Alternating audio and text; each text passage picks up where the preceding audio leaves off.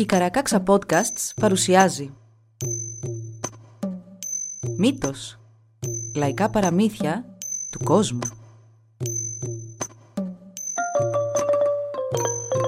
Κάποιες ιστορίες μπορεί για κάποιους να περιλαμβάνουν ευαίσθητο υλικό. Για περισσότερες πληροφορίες για το κάθε επεισόδιο, συμβουλευτείτε τις σημειώσεις του όπου βρήκατε αυτό το podcast. Το κορίτσι που ήταν δαχτυλίδι. Στις όχθες ενός ποταμού ορθωνόταν ένα καλύβι στο οποίο ζούσαν τέσσερα αδέρφια με την αδερφή τους. Τα αγόρια έφτιαχναν βέλη για το κυνήγι τους και είχαν κρεμάσει μια λωρίδα δέρματος σαν αυτές που χρησιμοποιούν οι γυναίκες για να φορτώνουν πράγματα στην πλάτη τους, σε ένα κλαδί του δέντρου που βρισκόταν δίπλα στο σπίτι τους για να κάνει εκεί κούνια η αδερφή τους.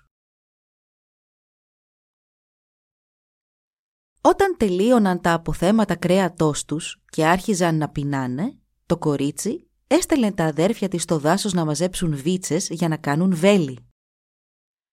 Όταν τα βέλη ήταν έτοιμα, το κορίτσι καθόταν στην κούνια, τα αδέρφια της την έσπροχναν να πάει ψηλά και τότε εκείνη έβλεπε που σηκωνόταν σκόνη στον ορίζοντα και έτσι ήξερε πότε θα έφταναν εκεί τα βουβάλια. Έπειτα, τα τέσσερα αδέρφια έπαιρναν τα τόξα και βέλη τους και περικύκλωναν την αδερφή τους να μην την πειράξουν τα βουβάλια. Όταν τα βουβάλια πλησίαζαν αρκετά, οι τέσσερις νεαροί, σε κυκλικό σχηματισμό, σκότωναν το ένα βουβάλι μετά το άλλο. Σκότωναν τόσα πολλά που τα υπόλοιπα έτρεχαν μακριά από φόβο και τα αγόρια οδηγούσαν την αδερφή τους πάλι μέσα στο σπίτι. Έτσι είχαν πάλι πολύ τροφή, με το αποξηραμένο κρέας να κάνει λοφίσκους μέσα στο καλύβι τους. Μια μέρα τα αγόρια βγήκαν να πάνε στο δάσος να μαζέψουν ξύλα για βέλη, αφήνοντας την αδερφή τους μόνη της πίσω στο καλύβι. Όσο έλειπαν, ένα κογιότ πλησίασε το καλύβι και είπε στο κορίτσι «Εγγονή μου, είμαι πολύ φτωχό και πεινάω πολύ. Δεν έχω καθόλου κρέας στο δικό μου το καλύβι και τα παιδιά μου πεινούν και αυτά πολύ. Όταν είπα στους συγγενείς μου ότι θα ερχόμουν σε εσένα να ζητήσω βοήθεια, όλοι τους με περιγέλασαν και μου είπαν «Η εγγονή σου δεν θα σου δώσει τίποτα να φας». «Παππού, εδώ υπάρχει μπόλικο κρέας. Το σπίτι είναι γεμάτο», απάντησε καλοσυνάτα το κορίτσι. «Πάρε ό,τι θες. Πάρε τα χονδρότερα κομμάτια και πήγαινε τα στα παιδιά σου. Δώσε τους να φάνε. «Ναι, είδες», είπε το κογιότ και άρχισε να κλαίει. Οι συγγενείς μου με κορόιδεψαν όταν τους είπα πως θα ερχόμουν εδώ να σου ζητήσω τροφή. Μου είπαν ότι δεν θα μου έδινες τίποτα. Δεν θέλω αποξηραμένο κρέας. Θέλω φρέσκο κρέας να πάω στα παιδιά μου. Λυπήσουμε και άσε με να σε βάλω στην κούνια να φωνάξεις τα βουβάλια δεν θα σε σπρώξω πολύ δυνατά να έρθουν εδώ ορδές. Μόνο λίγο να έρθουν, λίγα. Έχω φαρέτρα γεμάτη βέλη και δεν θα αφήσω τα βουβάλια να σε βλάψουν. «Ω, όχι, παππού, δεν μπορώ να το κάνω αυτό», είπε το κορίτσι. «Οι αδερφοί μου λείπουν, χωρίς αυτούς δεν μπορούμε να κάνουμε κάτι τέτοιο». «Κοίταξέ με», φώναξε το κογιότ και κοπάνισε το στήθος του. «Δεν είμαι μεγάλο και δυνατό εγώ. Μπορώ να τρέχω γύρω σου με μεγάλη ταχύτητα όσο εσύ κάθεσαι στην κούνια και μπορώ να κρατώ τα βουάλια μακριά. Οι βολές μου θα τα τρυπάνε όλα. Έχω πολλά βέλη και χρειάζομαι μόνο ένα για κάθε βουβάλι. Έλα τώρα, μόνο λίγο θα σε κουνήσω να μην έρθουν πολλά. Έτσι της έλεγε και της το ζητούσε γλυκά και με παράπονο. Μα το κορίτσι πάλι αρνήθηκε.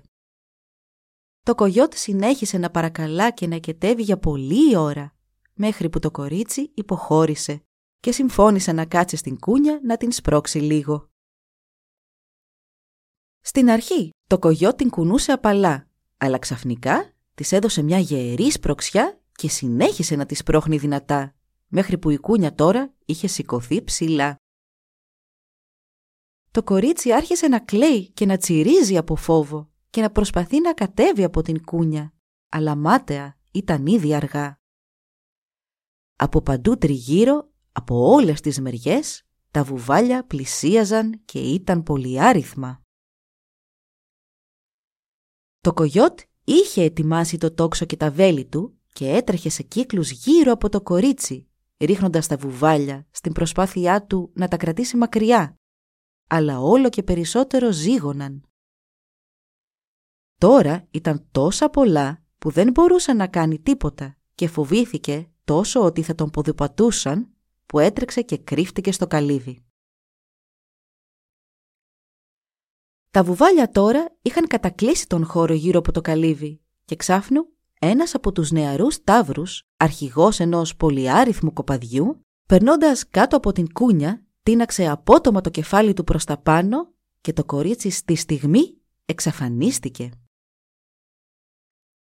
Το κογιότ όμως που κοιτούσε από τη μισάνυχτη πόρτα του καλυβιού είδε ένα δαχτυλίδι στο κέρατο αυτού του νεαρού τάβρου και αμέσως κατάλαβε πως αυτό το δαχτυλίδι ήταν το κορίτσι.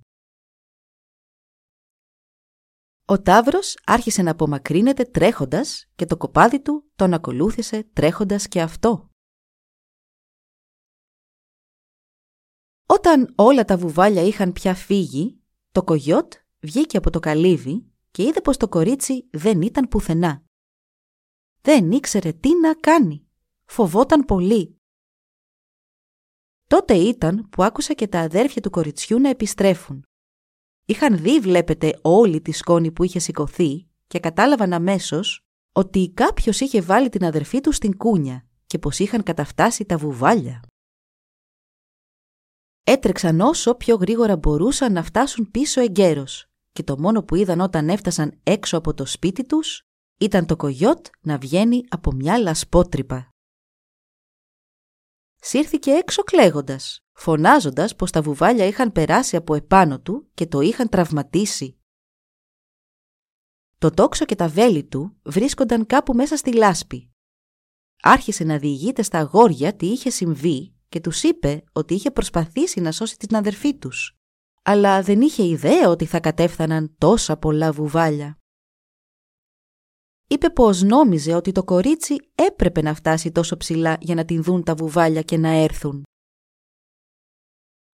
Οι τέσσερις νεαροί στενοχωρήθηκαν πολύ που η αδερφή τους είχε χαθεί. Έπρεπε να καταστρώσουν κάποιο σχέδιο για να βρουν τρόπο να τη φέρουν πίσω και έτσι άρχισαν να συζητούν μεταξύ τους. Καθώς εκείνοι μιλούσαν, το κογιότ από επάνω μέχρι κάτω μέσα στη λάσπη στάθηκε μπροστά τους και τους είπε «Αδερφοί μου, μη λυπάστε άλλο για το χαμό της αδερφής σας. Εγώ θα σας τη φέρω πίσω. Μην προβληματίζεστε άλλο. Θα την φέρω εγώ πίσω». Και παίρνοντας μια ανάσα, συνέχισε «Πάω τώρα να πάρω το μονοπάτι του πολέμου». Και τους άφησε και έφυγε. Καθώς ταξίδευε μόνο του, σκεφτόταν διαρκώς τι να κάνει, πώς να προχωρήσει.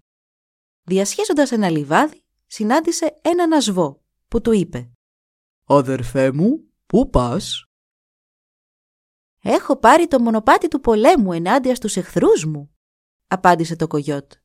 «Θέλεις να έρθεις μαζί μου» «Ναι, θα σε συντροφεύσω» Και συνέχισαν μαζί. Αφού προχώρησαν αρκετά, βρήκαν το γοργογεράκι να κάθεται σε ένα κλαδί δέντρου. Τους ρώτησε πού πήγαιναν, ο Ασβός και το κογιό του εξήγησαν και το ρώτησαν αν ήθελε και αυτό να πάει μαζί τους. Το γεράκι δέχτηκε. Αρκετά μετά συνάντησαν τη νεαρή Αλεπού και τη ζήτησαν να έρθει και αυτή μαζί τους. Δέχτηκε και συνέχισαν. Παρακάτω βρήκαν τον λαγό που προσθέθηκε και αυτό στην ομάδα τους. Προχώρησαν και προχώρησαν, ώσπου μπροστά τους είδαν και τον Κότσιφα και τον ρώτησαν αν ήθελε να πάει και αυτός μαζί τους. Εκείνος τους είπε «Ας είναι, θα έρθω κι εγώ». Αφού λοιπόν ταξίδεψαν όλοι μαζί για κάμποσο ακόμα, σταμάτησαν και έκατσαν να ξεκουραστούν. Το κογιότ τους εξήγησε πώς είχε χαθεί η κοπέλα και ότι είχε σκοπό να τη βρει και να τη φέρει πίσω στα αδέρφια της. Άρχισαν τότε να συζητούν μέχρι που το κογιότ, ο αρχηγός τους, τους ανέπτυξε το σχέδιο που είχε σκαρφιστεί. Οι υπόλοιποι το άκουσαν και του είπαν πως θα έκαναν ό,τι τους έλεγε. Θα χαιρόντουσαν πολύ να έσωσαν το κορίτσι. Σηκώθηκαν όλοι να συνεχίσουν τον δρόμο τους και τότε το κογιότ είπε στον κότσιφα. «Αδερφέ μου, εσύ θα μείνεις εδώ μέχρι να έρθει η κατάλληλη στιγμή». Έτσι ο κότσιφας παρέμεινε στο σημείο όπου είχαν κάνει το συμβούλιο τους και οι υπόλοιποι συνέχισαν.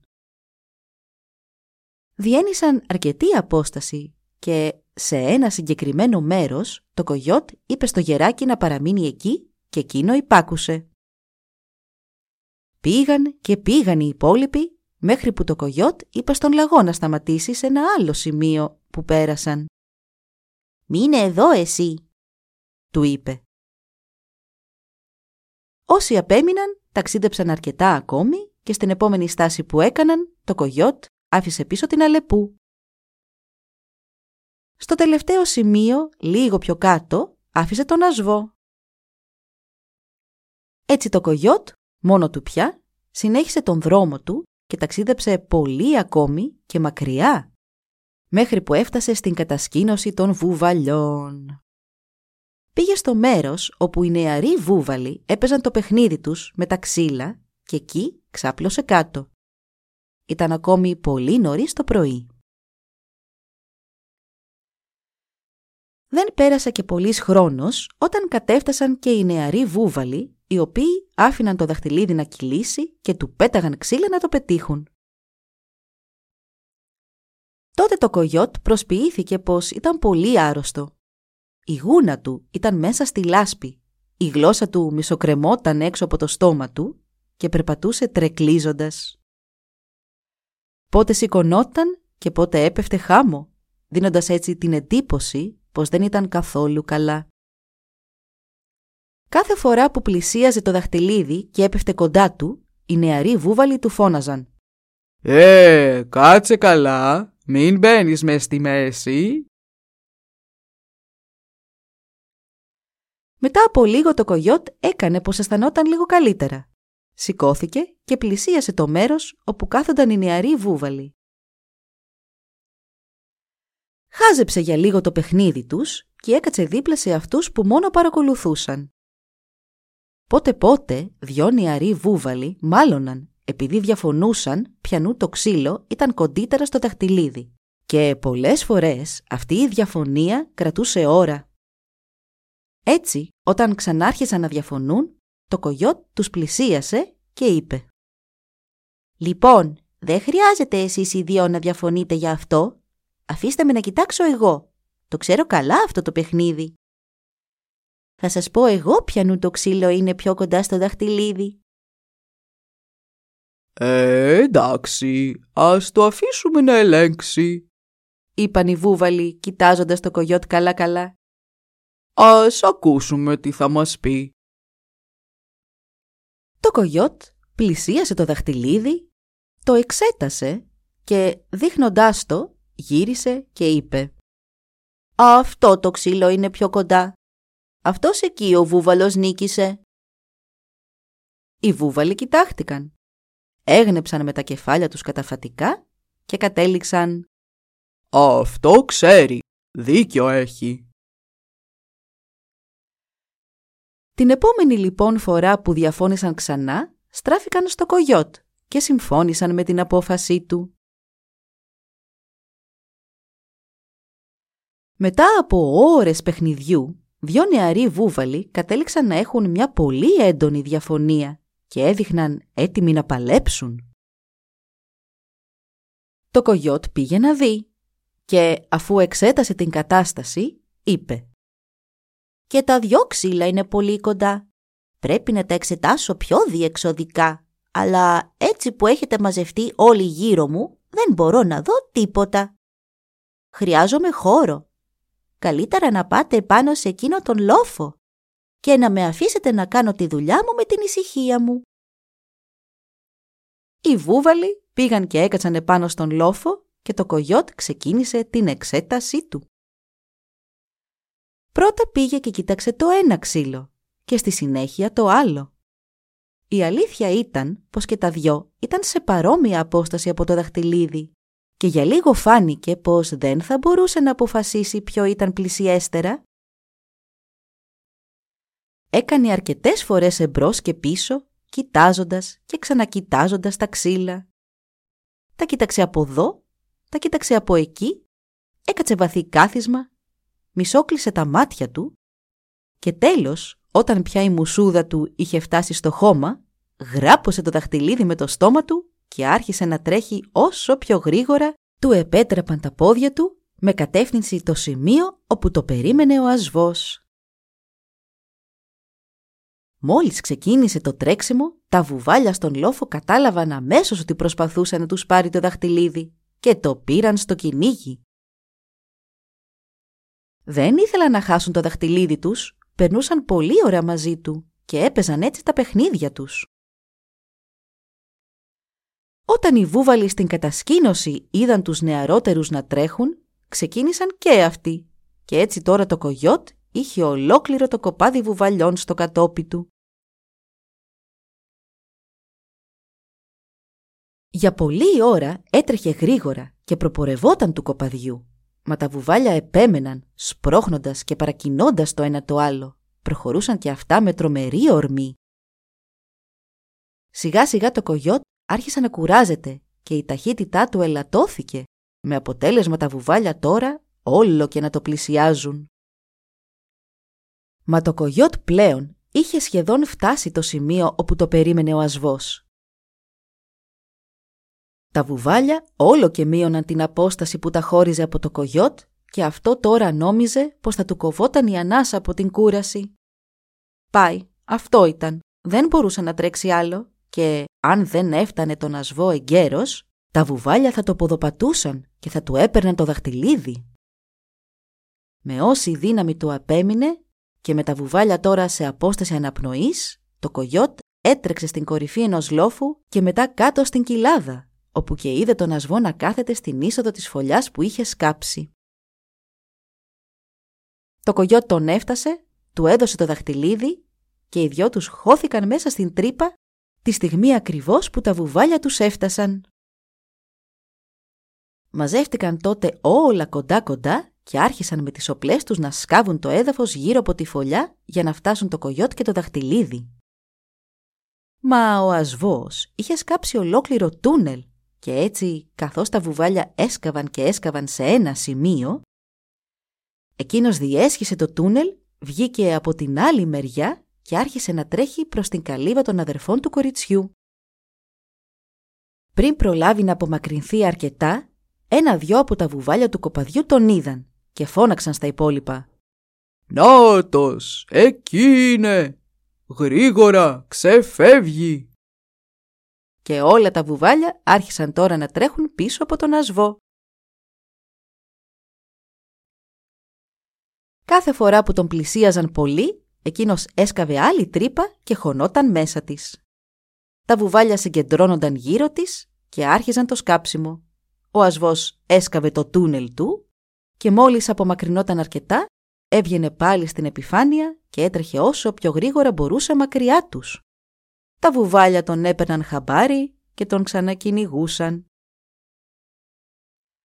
Αυτό συνεχίστηκε για πολλά χιλιόμετρα, μέχρι που και ο ασβός κουράστηκε πολύ και αισθάνθηκε πως δεν μπορούσε ούτε να τρέξει, μα ούτε και να σκάψει άλλο, γιατί οι δυνάμεις του τον είχαν σχεδόν εγκαταλείψει. Όταν για τελευταία φορά βγήκε στην επιφάνεια, είδε πως τώρα ήταν αρκετά κοντά στην Αλεπού που ήταν κουλουριασμένη επάνω σε έναν βράχο και λιαζόταν. Της φώναξε «Αδερφή μου, δεν έχω άλλη δύναμη μέσα μου, βοήθησέ με!» Η Αλεπού πήδηξε, έτρεξε, τον έφτασε και πήρε το δαχτυλίδι στο στόμα της. Άρχισε να τρέχει και να τρέχει, ενώ ο ασβός έσκαψε μια τρύπα και έκατσε ήσυχα εκεί μέσα. Η μικρή Αλεπού έτρεχε πολύ γρήγορα. Θα έλεγε κανείς πως σχεδόν πετούσε σαν μικρό πουλάκι επάνω από τις πεδιάδες και τα λιβάδια. Όταν την είδαν τα βουβάλια, την πήραν στο κυνήγι και επιτάχυναν όσο ποτέ. Αλλά η Αλεπού, που είναι από τη φύση της ταχύτατο ζώο, κατάφερε να κρατήσει αρκετή απόσταση από το κοπάδι. Όταν πια και αυτή κουράστηκε πολύ, είχε ήδη φτάσει τον λαγό. Του έδωσε το δαχτυλίδι, καλύφθηκε πίσω από έναν βράχο και τώρα ήταν σειρά του λαγού να τρέξει σαν τον άνεμο. Παρόλο που τα βουβάλια άρχισαν αμέσως να τον ακολουθούν, ήταν και αυτός πολύ γρήγορος και έτρεχε πολύ πιο μπροστά τους. Μόλις ήταν έτοιμα να τον φτάσουν, ο λαγός έφτασε και εκείνος στο σημείο που περίμενε το γεράκι. Το γεράκι πήρε το δαχτυλίδι στα νύχια του και πέταξε ψηλά, ενώ ο λαγός έστριψε απότομα και πήγε και χώθηκε ανάμεσα σε κάτι ψηλά χορτάρια. Τα βουβάλια ακολούθησαν τρέχοντας το γεράκι από το έδαφος. Το γεράκι πέταξε και πέταξε και μετά από πολλή ώρα κουράστηκε. Χαμήλωσε το πέταγμά του έτσι που πετούσε επάνω από τα βουβάλια που έτρεχαν σε απόσταση αναπνοής. Άρχισε να φοβάται πολύ πως δεν θα τα κατάφερνε και τότε ήταν που έφτασε τον κότσιφα. Όταν ο κότσιφας άκουσε τον θόρυβο που έκαναν οι οπλές του κοπαδιού των βουβαλιών, κατάλαβε ότι πλησίαζαν και πέταξε γρήγορα επάνω σε ένα ελιοτρόπιο και περίμενε. Σαν τα βουβάλια κατέφτασαν σε εκείνο το μέρος, ο κότσιφας πέταξε δίπλα στο γεράκι, φόρεσε το δαχτυλίδι στο λαιμό του και πέταξε και αυτός επάνω από τα βουβάλια. Μα το δαχτυλίδι ήταν πολύ βαρύ για ένα τόσο μικρό ζωάκι και έτσι ο κότσιφας πετούσε από τη ράχη του ενός βούβαλου στην ράχη του άλλου για να ξεκουραστεί. Τα βουβάλια τίναζαν τα κεφάλια τους προσπαθώντας να το πετύχουν, με εκείνος όλο και άλλαζε θέση, ενώ τα πίσω βουβάλια έσπρωχναν τα μπροστινά με τρομακτική ορμή για να πάρουν το δαχτυλίδι και έτσι το κοπάδι δεν σταματούσε να κινείται. Σύντομα πέρασαν και από τον λόφο που κατέβαινε στην κοιλάδα με τον ποταμό, στις όχθες του οποίου βρισκόταν το καλύβι των αδερφών του κοριτσιού. Από τη στιγμή που είχε χαθεί η αδερφή τους, τα αγόρια δεν έκαναν άλλο από το να φτιάχνουν βέλη και τώρα είχαν μαζευτεί σωροί έξω από το καλύβι τους. Όταν είδαν το κοπάδι να κατεβαίνει ορμητικά τον λόφο, έπιασαν αμέσως τα τόξα τους και άρχισαν να ρίχνουν και να ρίχνουν, σκοτώνοντας έτσι πολλά βουβάλια.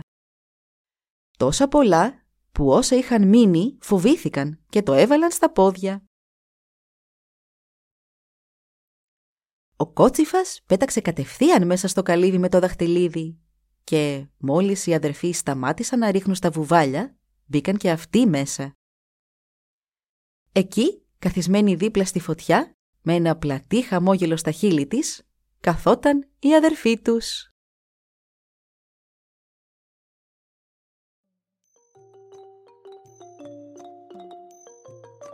Εδώ λοιπόν η ιστορία μας έλαβε τέλος. Μπορείτε να μας βρείτε στην ιστοσελίδα www.karakaksa.org για να μας ακολουθήσετε και να μας υποστηρίξετε. Σας ευχαριστούμε που μας παρακολουθήσατε. Γεια σας!